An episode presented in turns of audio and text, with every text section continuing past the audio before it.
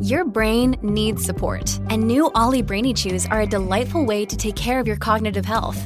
Made with scientifically backed ingredients like Thai ginger, L-theanine, and caffeine, Brainy Chews support healthy brain function and help you find your focus, stay chill, or get energized. Be kind to your mind and get these nootropic chews at olly.com. That's O-L-L-Y.com. These statements have not been evaluated by the Food and Drug Administration. This product is not intended to diagnose, treat, cure, or prevent any disease.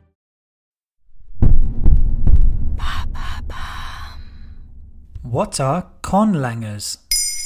Thanks for asking. A conlanger is a person who creates one or more constructed languages. These are different to most languages in that they are devised for a particular purpose, rather than evolving naturally. Most notable examples come from science fiction or fantasy franchises, like Lord of the Rings and Star Trek. Their depicted characters often communicate in constructed languages. A first impression might lead us to believe that the incomprehensible words we hear are just a series of meaningless sounds, but in reality, these languages can actually be spoken. They have syntax, grammar, and all the other necessary ingredients to be considered a language. So, could I learn a constructed language in the same way as I could learn Italian, for example? Why not? Although you'd probably need a conlanger to teach you the language. David Peterson is one of the most well known out there.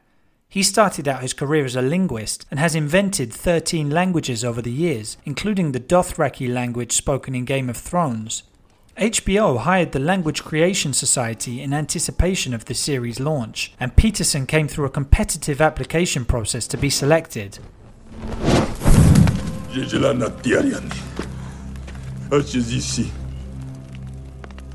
In several interviews, Peterson has explained that the most difficult part of being a conlanger is deciding whether a particular word should exist or not.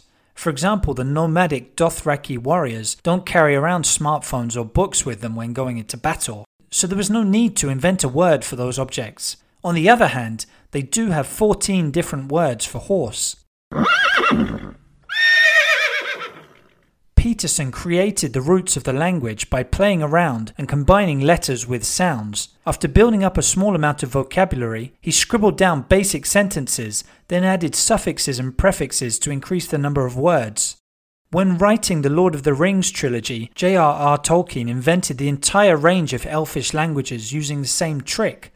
He would add elements of existing languages to his new ones. That way, the new conlangs sound somewhat recognizable while still transporting the viewer to a different fantasy universe.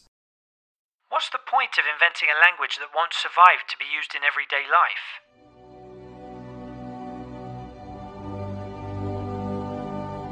The chances of a constructed language surviving depend on how far it reaches among the population.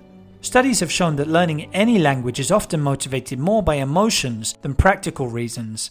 The need to belong to a group is another important factor.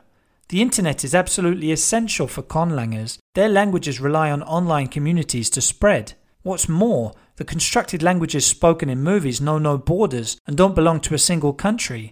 So all that's needed to keep them alive is for enough people to speak them. In theory, there could be a Dothraki college degree for conlang enthusiasts in years to come.